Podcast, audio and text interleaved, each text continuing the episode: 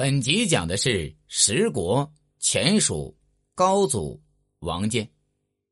王建，许州人，许州今河南舞阳，字光图，是前蜀国的开国皇帝。他在位期间，劝克农桑，发展生产，更重用当时流落蜀地的文人墨客，使当时的蜀地经济文化都有了长足的发展。王建出身贫寒。祖上以卖饼为生，黄巢起义，天下大乱。王建趁着乱世去投奔了中武节度使秦宗权，当了一名士卒。凭着自己的勇敢和机智，很快就被提拔为列相。黄巢攻占长安后，唐僖宗仓皇逃到了蜀地。秦宗权让监军杨复光率领陆彦宏、王建等将领一起镇压黄巢起义军。击溃黄巢后，杨复光将所率八千军队分成八都，每都一千人。王建和陆彦宏都被任命为都将。长安收复之后，王建等人也跟随熹宗回到了故都，因为护驾有功，被任命为禁军的将领，负责宫廷护卫。没过多久，权宦田令孜和河中节度使王重荣因为争夺盐利发生矛盾。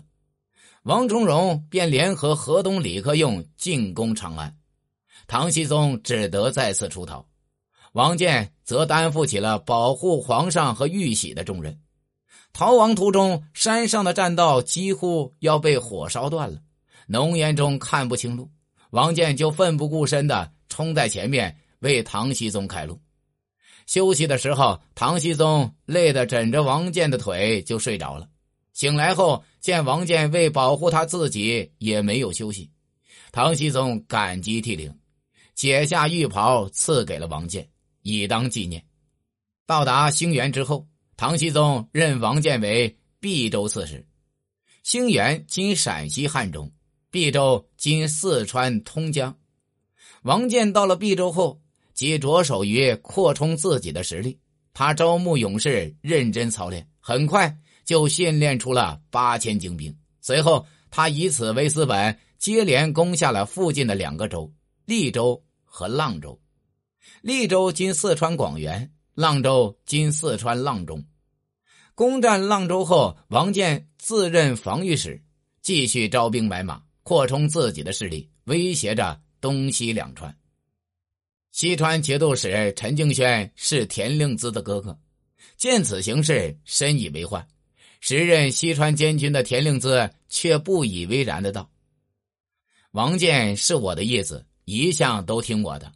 我只要写封信给他，他就一定会前来投奔。”王建见信后，遂领精兵两千前赴西川。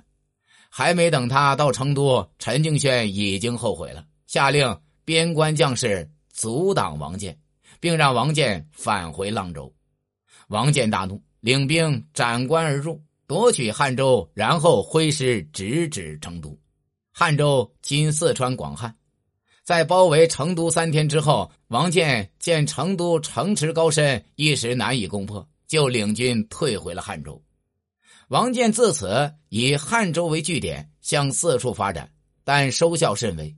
王建把目光重新放到了成都之上，他深知凭借一己之力难以攻克成都。于是，他一面写信给东川节度使顾延朗，请他出兵相助；另一面呢，他命人起草奏章，罗列陈敬轩八大罪状，要求朝廷出师讨伐西川陈敬轩。新即位的唐昭宗也想控制四川，于是调军十万，以宰相韦昭度为招讨使，王建为行营诸军都指挥使兼永平郡节度使。讨伐西川，王建不愿意受韦昭度的节制，便劝他回去辅佐皇帝。韦昭度犹豫不决，王建就使出流氓式的手段骗韦昭度说：“军中将士饥饿难忍，恐怕要以人为食。”韦昭度非常害怕，就把印信交给了王建，自己启程回去了。王建得到节度使印信之后，更是出师有名。他先挥军吞并了成都周边州县，最后攻打孤城成都。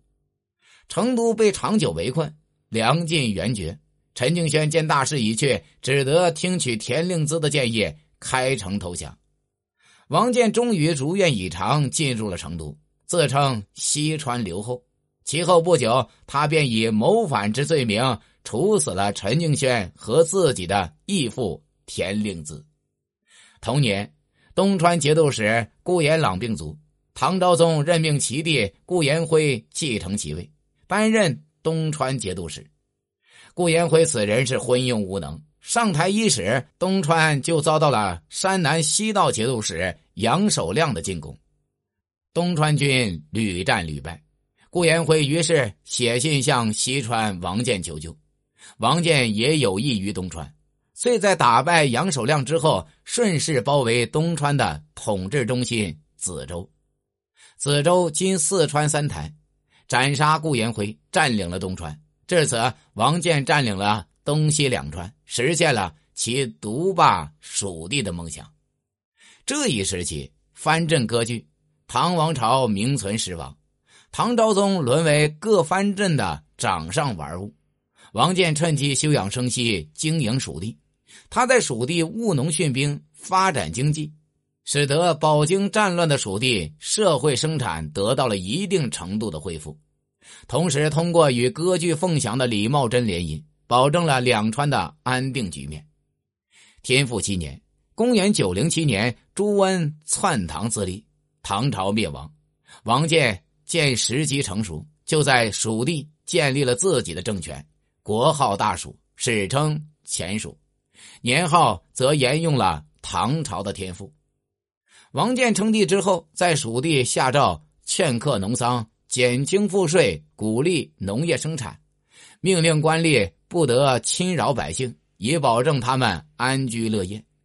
王建目不识丁，却重用文人，优待避难于川蜀的王唐文人墨客。他任用唐末著名的文人如韦庄、冠休、毛文熙、牛桥等人为学士。使得前蜀成为当时中国少有的几个文化中心之一。晚年，王建猜忌功臣宿将，在立太子之事上更是酿成了一次又一次惊心动魄的内部纠纷。王建原本立子王宗义为太子，王宗义为人骄纵，逞强斗胜，经常在大庭广众之下轻慢重臣。枢密使唐道习是王建的宠臣。因遭太子羞辱，便在王建面前诬告太子企图谋反。王建半信半疑，但还是命唐道奇统领禁卫，内外戒严。太子王宗义怕唐道奇下手杀掉自己，就先率兵突袭，诛杀了唐道奇。王建调兵遣将讨伐太子。第二天，太子被杀。王宗义死后。王建打算再和自己相貌相似的王宗禄以及才敏机智的王宗杰中立一人为太子，但他最宠爱的徐妃却另有打算，他想立自己的儿子王宗衍为太子。徐妃积极活动，他以重金贿赂宰相张格，取得他的帮助。张格诈称受到皇上密旨，要立王宗衍为太子。于是文武百官纷纷上表支持，王建蒙在鼓里，以为臣下都真心拥护王宗衍，遂立宗衍为太子。他却不知册立宗衍为太子是他这一生做的最错的一个决定。王宗衍懦弱无能，无才又无德，即位没几年就葬送了王建辛苦打下的江山。光天元年。公元九一八年六月一日，王建病卒，享年七十二岁，谥号神武圣孝明惠皇帝，庙号高祖，葬于成都永陵。本集已经讲完，下集讲的是十国前蜀后主王衍。